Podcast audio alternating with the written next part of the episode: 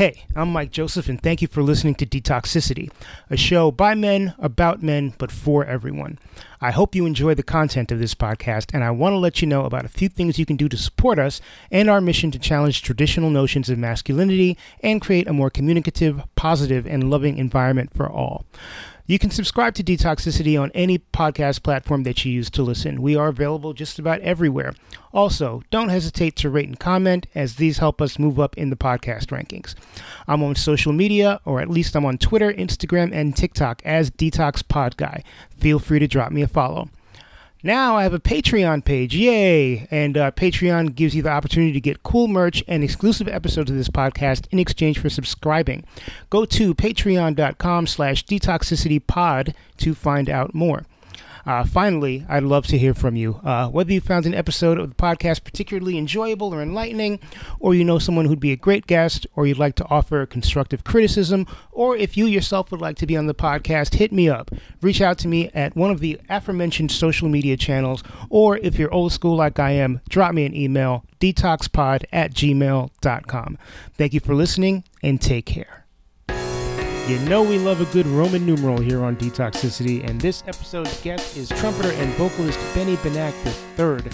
Uh, this is actually our second attempt at a conversation. I experienced some audio gremlins the first time around, and Benny was gracious enough to do this a second time. Uh, Benny is based in NYC. He is originally from Pittsburgh, uh, which has been the home base of several of our guests over the uh, couple of years we've been doing this. He comes from a musical family. His father, grandfather, and his sister are all musicians. His mom is a professor of music theater, and if they have pets, I bet they sing too. Benny has a lot to say about the life of a musician and how that affects his personal life and his mental health. Uh, we also talk about him being a relatively young person in what's considered an older person's musical genre. Um, there's not a lot of uh, young jazz musicians out there.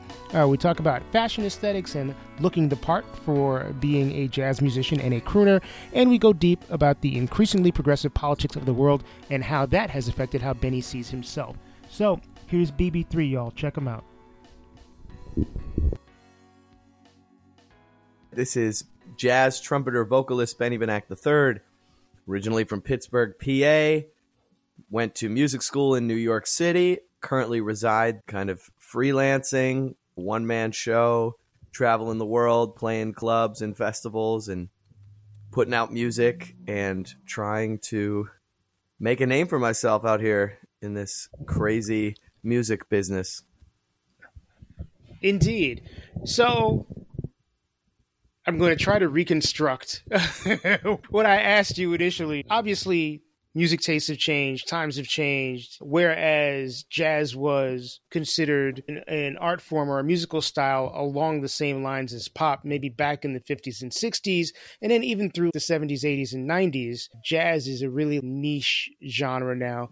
And I feel like when most people think jazz, and I'm not part of this because I am old, when a lot of people think jazz, they think older, and you're a younger cat, and you are fully immersed in that world. So, what was it that drew you to jazz? Were you like seven year old Benny Benack III wanting to gig and play and all that stuff?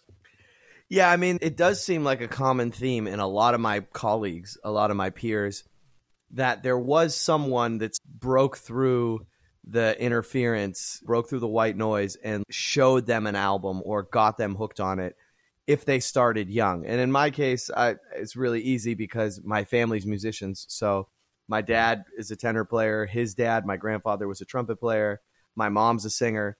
They met on a gig. So wow. I was super young and just like listening to jazz nonstop, which is not always typical. But I will say, in a lot of the young people that are accomplishing things at a young age in the music, it's almost always because a parent got them into it or they had a really incredible educator. Their band director in high school gave them kind of blue and made them switch from electric bass to upright bass or whatever. You almost have to have someone go out of their way to show you this music because, like you said, you're not seeing it necessarily on the first scroll of YouTube or TikTok or whatever if you're a young person. And a lot of what me and some of our friends that you and I know that are also in this age group trying to break through with this music, that's a lot of what we're trying to do is how can we get this music to touch people that use TikTok and not CD players. Hey, no hating that, on that, people that, who use CD players, man. Hey, I'm about to mail out my new record in June. I'm about to mail out a lot of CDs, so I hope somebody uses them. Not a lot of people do, but people still do. When you were a young buck, when you were a teenager, did you ever turn on MTV and see, I don't know, an NSYNC video and be like, maybe I should do that instead? Well, I mean, I feel like there's a balance in music between music that's considered like high art music and then more commercialized music, right? And even within each genre, you have this spectrum of artists that fall along that. And I will say it maybe wasn't NSYNC so much in my case, but it might definitely be more Michael Bublé or Harry Connick Jr. or even someone who's not necessarily a jazz singer. He's more of a contemporary pop singer like Josh Groban. I got to tour with him mm-hmm. a little bit when I was young and seeing this guy who's singing show tunes and it's kind of like pseudo opera, but really just like easy listening commercial pop. And he's playing with an orchestra for 10,000 people. I'm like, wow, this is pretty cool. I'd, I'd like to play for 10,000 people with an orchestra behind me. That sounds fun. So I, while I was studying all of the most artistic, the richest, deepest jazz music that is really only digested by super diehard jazz fans and other jazz musicians. I spent my time studying that music to master it. But then I also have always had one foot in in the lane of being an entertainer. And like, hey, I'd love to be on Broadway. Hey, Harry Connick Jr. was a judge on American Idol. That looks fun. hey, I would love to be in movies like Frank Sinatra. So I'm not your typical New York City jazz cat that's scowling all the time on stage, that's really serious about the music and thinks everything that's the littlest bit sort of accessible is automatically corny. I have leaned into that, and my whole mission statement behind that is you got to meet people in the middle. And I want everybody my age and everybody the generation below me and you, I want them to get the same joy and fun that I feel when I play jazz music and I listen to jazz music. And I feel like you got to dip people's toes in, but you can't go straight into like crazy interstellar John Coltrane for a crowd of people on a date in a cocktail bar in New York. You got to ease them in. Maybe you give them a little La Vie en Rose. Maybe you play Fly Me to the Moon. Maybe you do something they can grasp onto that. And then once you have them, then you can take them and lead them and say, all right, well, now we're going to play something a little bit more left of center. And I trust that you're going to follow me. Right. It's funny you mentioned sort of what I have historically called jazz snobbery. And it, it makes me think of this story from when I first started working in the music business 30 years ago. One of the first people that I worked with was Jonathan Sanborn, who is Dave Sanborn's kid. Right. And we were working in a record store together, and he worked in the jazz department. And all of the other people in the jazz department would just give him shit all the time because his dad was a commercial pop musician. And I've always kind of had that idea in my head, rightly or wrongly, that particularly when it comes to jazz and classical music, there is this level of disdain that a lot of the musicians and fans of the music have for music that might appeal to a younger crowd, whether it's like Wynton with hip hop or these guys with the David Sanborns and Kenny G's, not to tie those two together, but with the more commercially successful sort sure. of pop or R&B oriented jazz musicians or fusion musicians. There's always been either there's a sellout aspect to it or there is a we're on this level and the pop musicians are kind of on this level thing because this is now 30 years ago i wonder how much of that you still see in your travels yeah, it's a tale as old as time that happens in every genre and every musical world. It's trying to compare each other to one another or, you know, believe that their very specific subgenres. It's almost like a thing with religion where everybody's like, well, yeah, all the other like 400 big gods up in the sky. Anyone that follows that religion is wrong, but mine is definitely the one that's up there in the sky. Mine's the real one. It's right. like people that play like early 1920s, 30s New Orleans traditional style jazz and like they grow out their mustache and they wear suspenders and they talk like that and they transcribe Bix Beiderbecke. Some of those guys might turn their noses up at the guy that's playing Sonny Rollins, Sonny Stitt Eternal Triangle tune. And then the guy that's playing that bebop stuff looks at what Robert Glasper is doing with hip hop music, oh, and he's over at the Blue Note for a month selling it out. and they think that he's being jived. So it's like every little clique in the cafeteria looks at the other ones and is trying to poke holes in their shit. And for me and the musicians that I've gotten close with, the people that are my friends, we're all the outliers. We're like the kid in high school that wasn't a popular kid, but he has friends in a bunch of the different cliques. So I just love every period of jazz music. I love every era of the music, and I want to be the most consummate, well rounded musician that I can. So yeah, I want to transcribe Louis Armstrong. If I get called to play a gig at a swing dance convention and everyone's playing early jazz music from New Orleans, I want to know that. I also want to be able to hang at Smalls and people are playing the music of McCoy Tyner. I want to be able to hang on that. And I also want to be able to go play in the horn section for an R&B singer that's playing at Rockwood and was coming out of RH Factor or other different styles of being in a horn section and knowing the difference between the horn section lines in James Brown music versus the horn section lines in Frank Sinatra big band chart. There's right. just all these different musical languages. And I don't know why everybody feels like they have to be so tribal about it and they have to pick one and be like, I do this, and all the other ones are stupid. I just right. always wanted to work. I just wanted to have gigs. So if I can kind of play everything at least a little bit competently, then theoretically I'll be able to pay my rent. That's kind of where it stemmed from. And then the further along I went, I was like, what? I actually love this. I love the variety. I love playing with different musicians all the time. I love being challenged. And guess what? Audiences love that too. Audiences love not the same texture for an hour and a half, not the same thing. Sure. They love like, oh, is there a special guest? Oh, now there's a saxophone. Oh, now they're doing a song with like a pocket groove. Oh, and now it's a piano player's playing stride. And I love that. Some critics and some musicians and some people may say that you're diluting it by trying to encapsulate all these different styles, but to me that's my musical identity. Love all of these different styles, so I'm going to find a way to like jam them all on one album or jam them all into one set and I'm just going to let people digest it the way they do. It's not going to be for everyone, but I feel like it's going to be for a lot of people. That's dope. I've interviewed a lot of musicians, and I don't know if I've asked this specific question before. What do you get out of performing? Wow, that is a good question. Well, I've said many times in my life the best feeling you can get with your clothes on basically is playing great music in a great room with a great audience with great people. And it gets pretty close to that other feeling. I think maybe like the best sex versus the best gig. It's close. It's a toss up. But definitely a good gig is better than bad sex, I would say.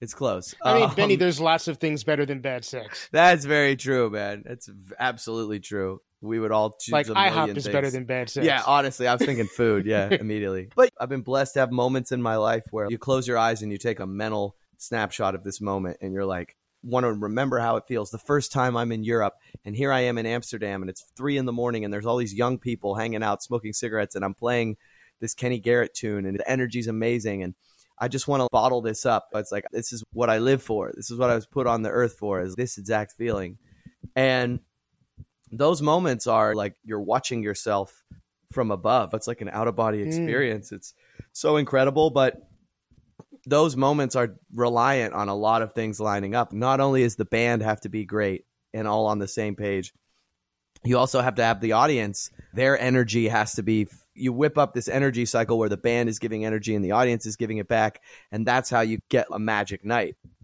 and even on the nights where all that doesn't work out to finish our analogy even on the nights where it's a bad gig it still is better than not making music with people so I get a lot. My spirit is fulfilled. I get joy, happiness, all the things that keep me from getting too dark. I get when I'm right. on the bandstand.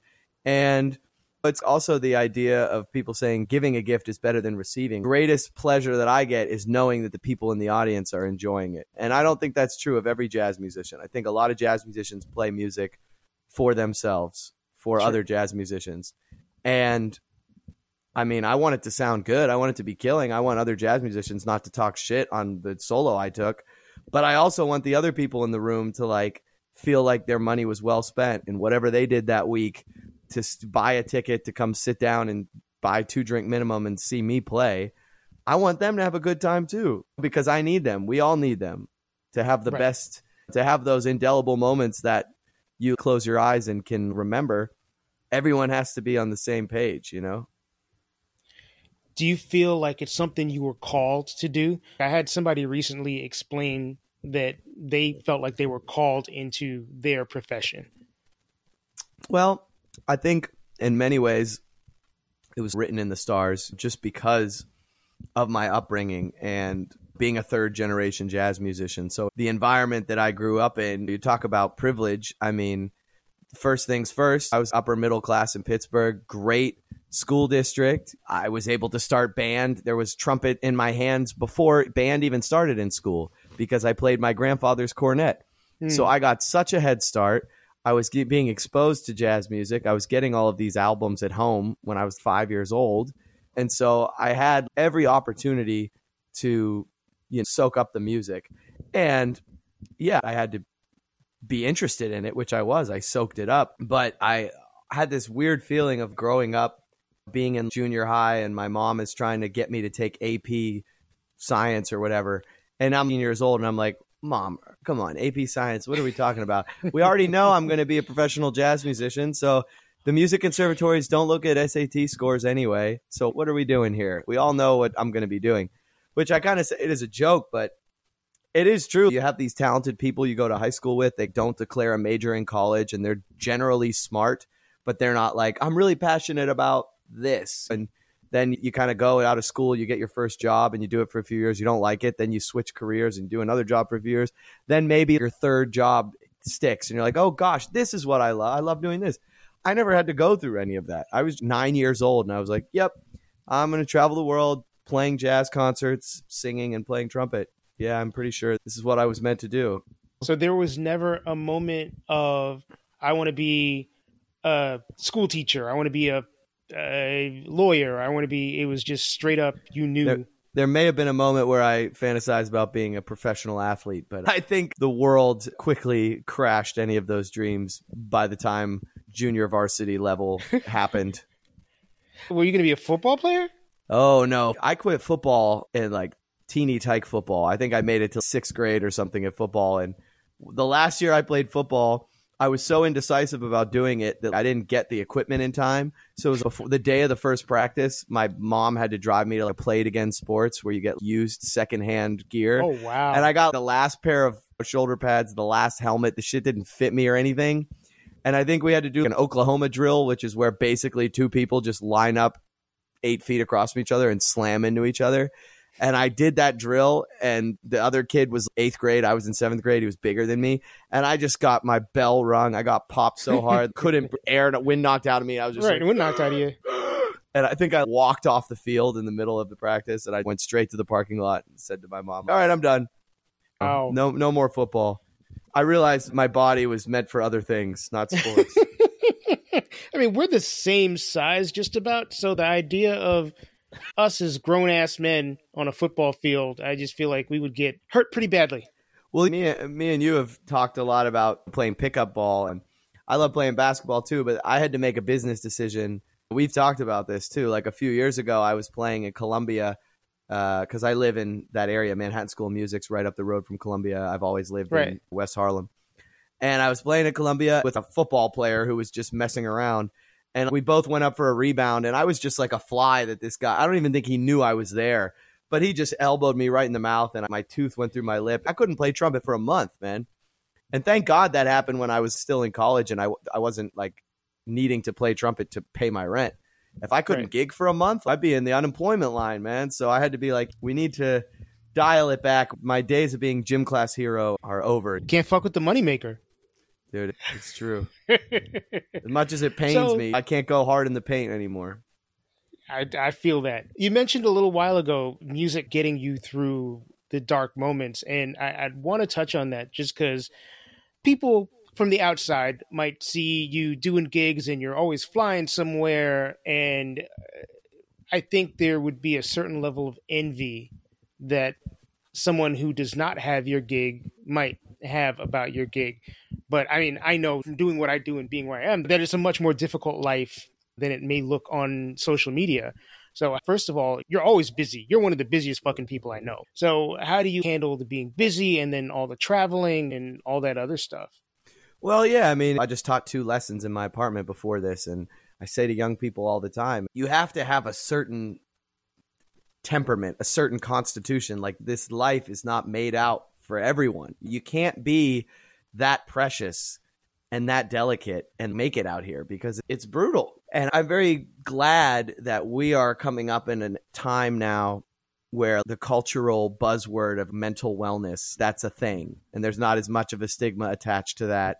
And an athlete can say hey i'm sitting out the rest of the year because i got to get my mind together. And it's not like well hey he didn't blow out his knee so why isn't he on the court? You look at simone biles like or you look at osaka or any of these athletes on the highest level that had the courage to acknowledge the mental side of things and it's the same thing for anyone that's a high achiever in their field. There's a lot of pressure, and especially in a musician in a freelance life. Like, yeah, I'm exceedingly busy. I'm always traveling. And I've seen it with people where it's like, if you're the type of person that gets really irritable and cranky and you're not fun to be around when you're not getting a lot of sleep, you really got to work on that because you're going to be in a lot of hotel lobbies with promoters and presenters and travel people and other people in the band. If you're a drag to be around in the van at seven in the morning on no sleep, that's going to prevent you from having a gig that could be really fruitful, financially, artistically fulfilling. If you struggle with things like that, it's going to be an uphill battle. So that's something where I'm always checking in with my friends. I'm always talking to people. And I had a situation where a buddy of mine, we were on a gig together not too long ago. And I kind of like looked over at him in the middle of the gig and I was like, is something off with this cat? And he sounded great, was still playing through the gig. And then on the set break, he came over. He was like, man, I had a panic attack in the middle of that song. That's why I didn't mm. take a solo. And I was like, What? Are you kidding, man? You sounded great. You look great. What's the problem? And he was like, No, it's been cropping up lately. I just have a lot going on with my dad and the girl that I'm dealing with. And when I get on stage, my heart starts racing and I just felt like I couldn't catch my breath. And I'm working too much, man. I got to cancel my gigs this week. I need to take some time off. I need to just chill. And that kind of thing, maybe in the past, would have been looked down upon. There's this sort of like toxic energy of what? You got to be tough. You got to take every right. gig. Don't complain. This toxic productivity. But anyone that that guy would have talked to about that situation, I think all the people in our circle in my community would have been like, totally, totally understand. And in point of fact, he texted the people he had for gigs that week. And it's not like he made something up. He didn't lie and say that his dog died. He was like, look, I've just overloaded my plate. I need to re- rest I need to take some deep breaths and figure some stuff out before I get myself back in the meat grinder running around to a rehearsal and a gig every day. So right.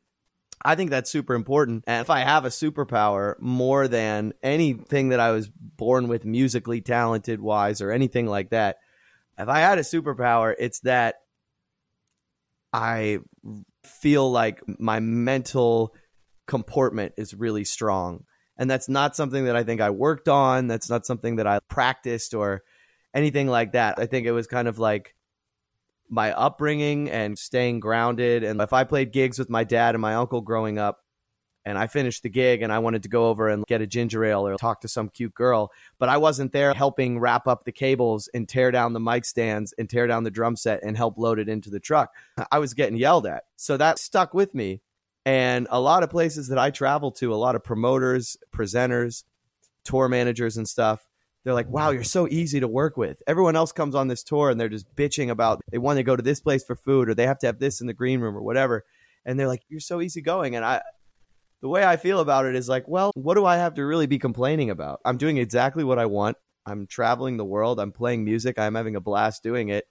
Why should I have a bad attitude about anything? Right.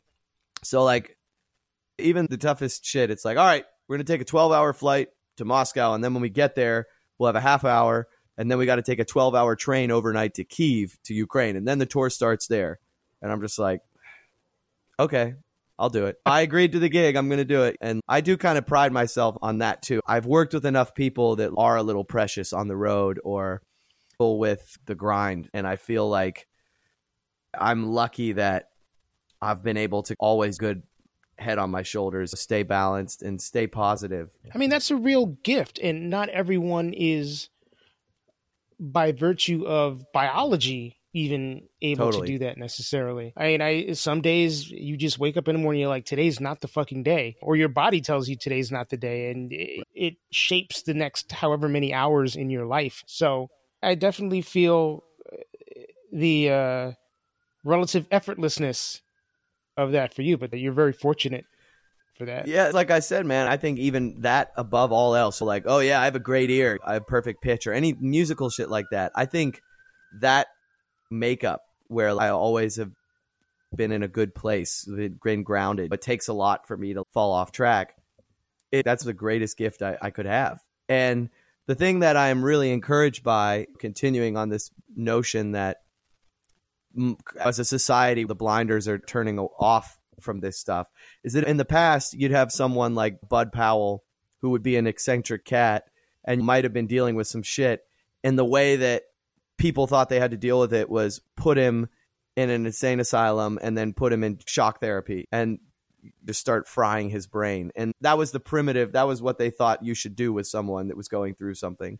And I have numerous friends that have been at their lowest point, undiagnosed manic bipolar cycle in the hospital, lost as far down as you could go in that arena. And because people are more apt to seek out help and to see therapists and because there's more understanding of medication. I have friends that are diagnosed bipolar and through a combination of sometimes it's medication, sometimes they don't like the way the medication makes them feel, so they're just going to be monitoring themselves with a network of people that they trust, their therapists. Those people are thriving now. And these are people that in an older era of jazz music, people might have just been like, this cat, he's crazy. He just flies off the handle for a while. We just love him. He's one of those eccentric guys. Right. No, it's like you said, it's biology, man. Some people can't help it. And it's going to be a pendulum. And you got to try and balance it, smooth it out as much as you can. And I have so much respect for my friends that are dealing with that on top of everything else and still thriving. Yeah, along that same tack, I mean, you think about Coltrane, you think about all of these musicians who self medicated, and that ultimately led to them not being on Earth as long as they maybe should have been on Earth. Yeah. And I, I think this is true for musicians no matter what you play that the temptation is always there to drink or smoke or inject or do whatever. How do you avoid doing any of that shit to excess? Well, man, everybody has their vice one way or another. Sure. And I would say I never felt that drawn to drinking or smoking or drugs to your point where maybe people that get really deep down those roads are because the way they feel when they are using that substance is favorable to how they feel when they are sober. So I never had to deal with that. And the other reason that I think a lot of those dependencies start for people is like you're on a jazz gig, everyone on the set break is going outside to smoke a cigarette, all your friends, everybody's out there. And it's a high school thing of peer pressure. I've been in the back room at a jazz club and a joint goes around, and I don't really smoke weed. I don't love it. But all of a sudden, if Roy Hargrove is handing me a joint, I'm going to have a couple hits. Of course. I always felt very secure in myself even when I was younger. I didn't feel like I needed to fit in where I wasn't welcome or feel like I had to drink or I had to smoke to be with the in crowd. So it never happened for me when I was younger, which is good. I kind of avoided that. And I would say I have things that I trouble self control with. It's just more of the variety of playing blackjack or biting my nails or eating junk food than it is doing heroin or drinking whiskey or something. Oh, All dealing with something. Right. We're not speaking right now from a Vegas showroom where you've just lost like twenty thousand dollars at a blackjack table. So I feel like you're probably okay in that respect, unless there's something you're hiding from No, me. no, yeah, it's not that bad. Smart enough to realize in myself how how much I would love gambling, so I really stay away from it for the most part because I know that could be me. That is a one level self control you've got there. Yeah, well, You know. working on it. So switching gears a little bit, what's really funny is the first time I met you, I knew social media you, and obviously I knew of you through mutual friends. And on social media, you're always very sharp. which isn't to say you're not sharp outside of social media, but when I met you, it was like your hair's not teased up or whatever. You're not wearing a suit. You're wearing t-shirt and sweats and sneakers. yeah.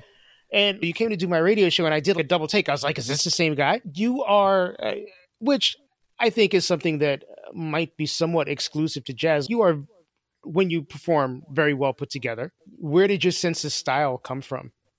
Historically, jazz music. It's people paying cover charges in nice clubs, and all the guys that I looked up to were wearing suits. So it's partly that, and it also goes back to the conditioning I had growing up in a family where playing gigs with my dad, dad would wear a suit, or we're going to play somebody's wedding and everyone's wearing a black suit. And I got in this mindset of I'm going to work, I'm putting a suit on. That's what makes me feel like, all right, I'm in work mode now.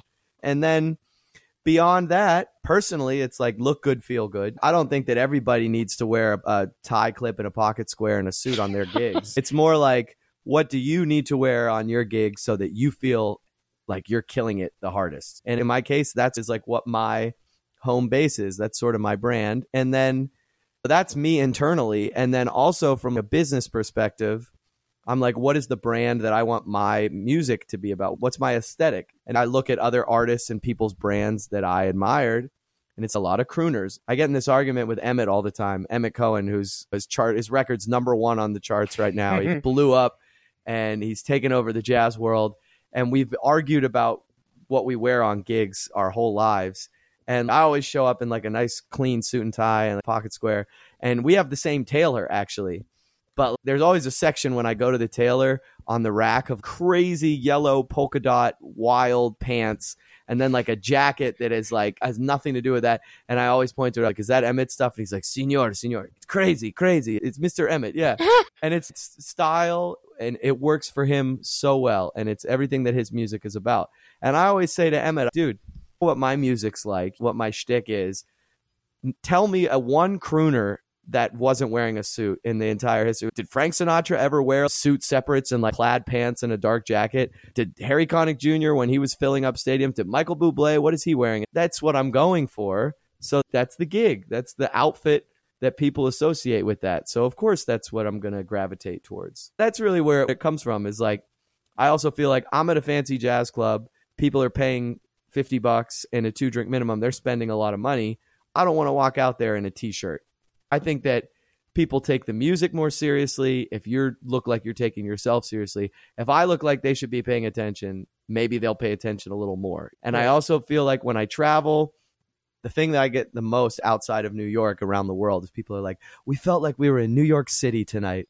And yes, I think a part of that is the music and the energy, but also a part of it is, yeah, I'm at a bar in Green Bay and everyone else is wearing camo and I'm wearing a suit and tie because I'm like, look, this is me. This is a piece of New York coming your way. And I'm here in Green Bay. And I think in my mind, they're more likely to buy a CD because they're like, wow, this guy, he's really taking himself seriously. This is something special. I don't even have a CD player, but I just want to remember this night. So I'm going to support him and spend 20 bucks. So there is a lot of thought behind it. I don't just wear suits for the heck of it. Right. Yeah. The juxtaposition I, I just thought was from a personal impression standpoint Again, I expected you to come in with the whole crooner vibe, I guess. And it's oh, just like, yeah. oh, this is regular people. Dude, if I'm not in stage gear, it's just pretty much all gym clothes and jerseys, and I look like a bum all day. and then I just put on an immaculate suit at eight o'clock when I leave the house. But I am like Mr. Gym Shorts, and then if I'm not on a gig, I dress like a bum. Which, I mean, you're not wearing raggedy ass shorts and like chancletas walking down the street or whatever. so close. I'm kind of like that guy in the middle of winter that's wearing basketball shorts and flip flops to the bodega to get uh, chopped cheese. That is uh, very much a white person thing, Benny. well, I am very much a white person. you are very much a white person.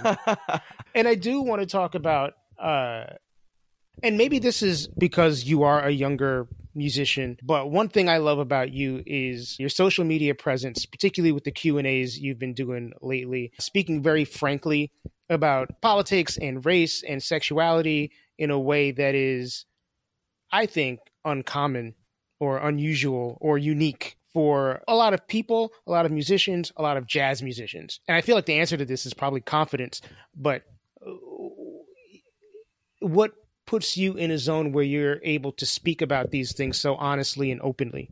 And without a lot of discomfort or, anything like that.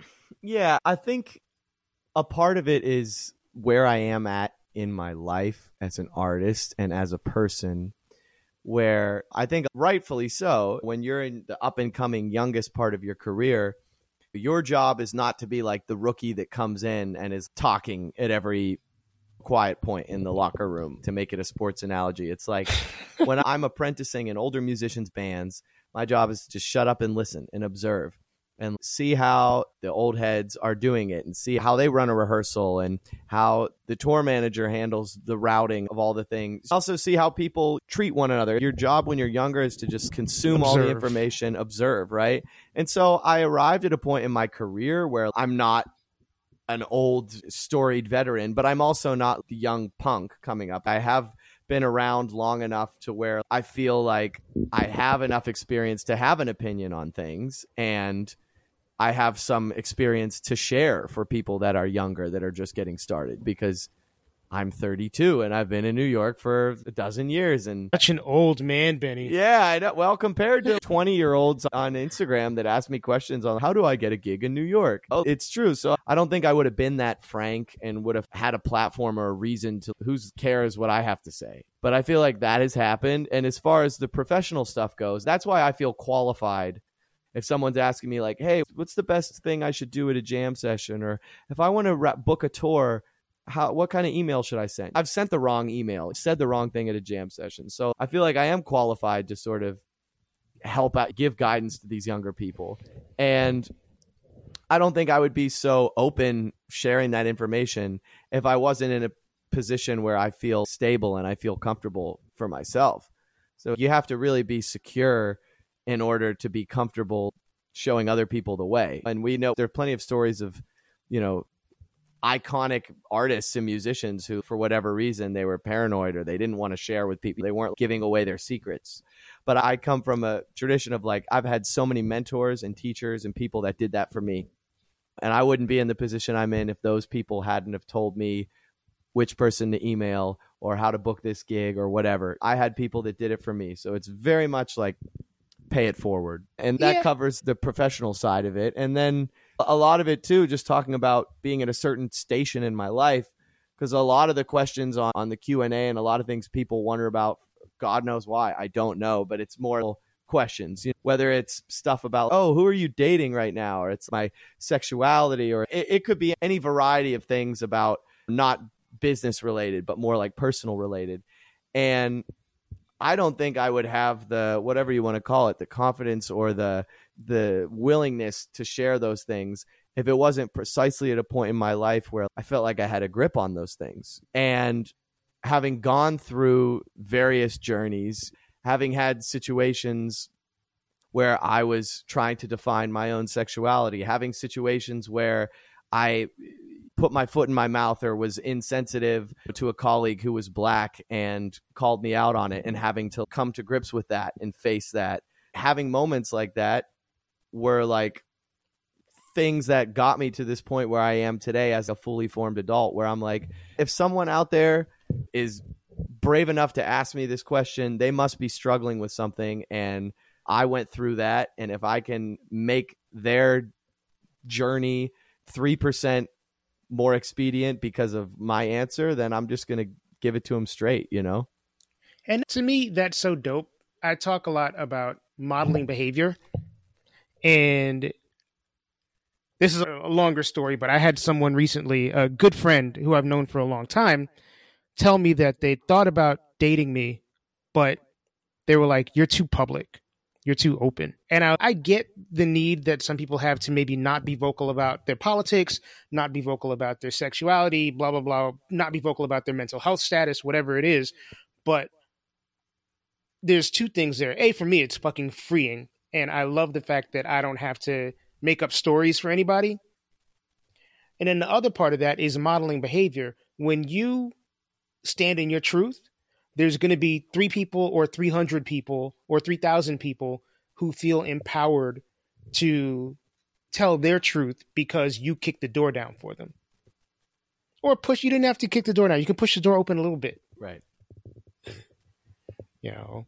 No, so, I, I totally agree with you on that, man. I think if anything, I've been more emboldened by that when I do give an answer like that. And so it's an anonymous thing, but then somebody will come in my DMs and be like, Thank you. I look up to you so much and it helped me so much. I feel seen or whatever it is. And that is what you're saying. That is really what makes it worthwhile. That's why I bother to keep doing those. And it's great that we live in a world now and we're in a place where you being that open isn't going to have an adverse effect on your career.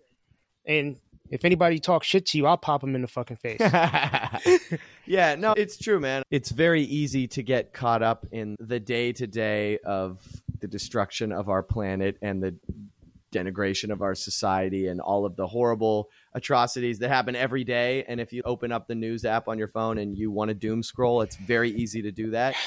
So um, easy. And I care about all of those things dearly, as we all do but I always try, I try zoom out and have the perspective that I I am an optimist, but I really do believe that as two two steps forward, three steps backward, as incrementally of progress as it is, I do believe in general that society slowly just becomes more accepting and liberal. It's a slog, it's a fight, and there's five things that happen that make you lose hope. But in general, with each generation, people are able to live their truth a little bit more. People are a little bit more tolerant of people that come from somewhere else or different background or don't look like them. And I feel very fortunate, like you said. I don't think there was room for any coloring outside of the lines, anything that wasn't the way that society strictly defined it for a lot of people, for a lot of artists. Or that is, or that isn't a binary, right? Even. And a lot of artists before me and wouldn't have had that option to be that open about it. Right. And I think that's great. And connecting with my younger audience, and I look at the generation below us, and I see how open and freeing. And those people, it's just the difference between like 21 year olds and even older than millennial Gen X boomers to 20 year olds. It's like they're aliens. It's night and day. And we're in the middle. So still, we see our parents and, and we see the progress that our generation made. And I really think like we laid the groundwork for all these Gen Z kids to just be like, totally they don't give a fuck. They are so open about everything and like they don't even bat an eye at it because that's the world that they grew up in. Right. so i love that. Good. I hope they keep doing that and i hope their kids are even more. So that's the hope. So i have one more question to ask you and i don't want you to answer it the way that i think you're going to answer it. I don't know how i'm going to answer it but i'll try right. not to. You are you are from pittsburgh. I have plenty of great friends close friends from pittsburgh and I've been there a bunch of times. I love that town. It's a great place. What is the most Pittsburgh thing about Benny Benack III? And you cannot say the Steelers. Oh, okay. So yeah, I would have definitely said sports. I would have definitely reverted to sports right away. Because you haven't um, said Yins once. Yeah, well, I've worked hard. I've conditioned my my Pittsburghese, which like for those of you that don't know, they do a competition every year. It's like a March Madness bracket of the ugliest accent in America and Pittsburgh is the Duke basketball of this. Every what? year, every year, Pittsburgh either wins or is in the Final Four for the ugliest accent in America. And Have these so people I, never been to Boston? Well, the thing is, like Boston, it's so singular, but it's almost like it's charming. People love it if they hear it. They're like, "Oh, it's a Boston thing." The Pittsburgh thing, it's just gross. I don't even know what it is. When I was younger, people asked if I was from the South.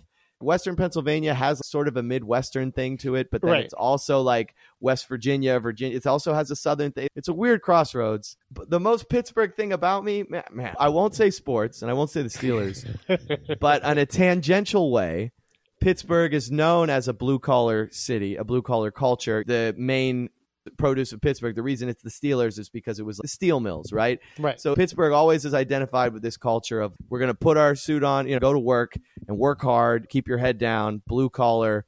You know, that is the cultural identity of Pittsburgh and Western Pennsylvanians. And I think you see that, yes, in the sports teams like Pittsburgh Steelers. we're going to be physical. We're going to run the ball. We're going to play defense. That's a blue collar mentality. But I was talking before about the reason that I'm not a diva. And the reason that I'm not persnickety on the road is because like I grew up blue collar. And just because I'm the guy that's on stage singing the concert, I don't look down on the stage hands that are wearing all black that are moving around the microphones. I'm not talking down to the person that has to take the lunch order and go bring it to the green room. And I feel just as responsible for packing up my music stand and my wireless mic at the end of the concert as anyone else because that's what Pittsburgh is. Grounded, down to earth, John Fetterman type people. And now somebody's going to hire you to do a commercial. There you for, go. For Pittsburgh. You're going to be the next tourism ambassador. Hey, man, I'd take it. First of all, Benny, I got to thank you for your patience. We did this recording twice, and the first time I messed up. So I thank you for letting me take time out of your schedule to do this once again and ask you probably some of the same questions. Although the good thing about waiting a few weeks to do these is that I don't remember the questions that I asked, so it felt like a new interview to me. I hope it felt like a new one to you too. Anyway, if you want to follow Benny on social media, you can do so. He is on Instagram and Twitter at BBJazz. Uh, shit. It's supposed to say BBJazz3, but it's Roman numerals and it's lowercase, so it's actually BB Jazz I. so uh, there you go. Uh, that's Benny on social media. His website is bennybenackjazz.com.